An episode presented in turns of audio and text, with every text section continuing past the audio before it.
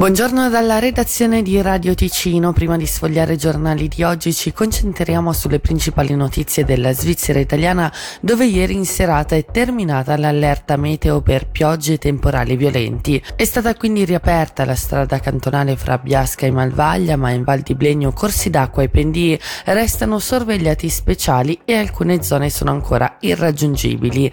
Resta invece più complessa, secondo le informazioni raccolte dalla RSI, la situazione abitazioni in Val Malvaglia e Val Pontirone rimaste isolate. I lavori di ripristino inizieranno oggi e si ipotizza una riapertura della strada entro venerdì.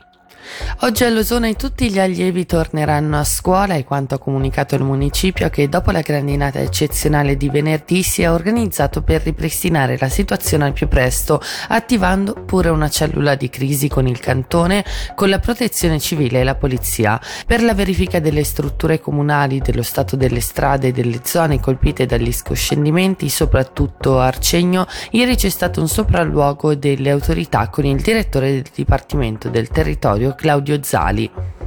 Infine la politica. Nella giornata di ieri si sono presentate due compagini elettorali per la tornata delle federali di ottobre. Jacques Ducry e Simone Conti saranno i due candidati agli stati della neonata Costituzione radicale al fine di riportare la R del PLR in Ticino. CR che invece non si presenterà al nazionale. D'altra parte i Verdi e il Forum Alternativo hanno mostrato le loro liste per entrambe le Camere al centro della campagna campagna ecosocialista i macro temi di ambiente, sanità e parità di genere.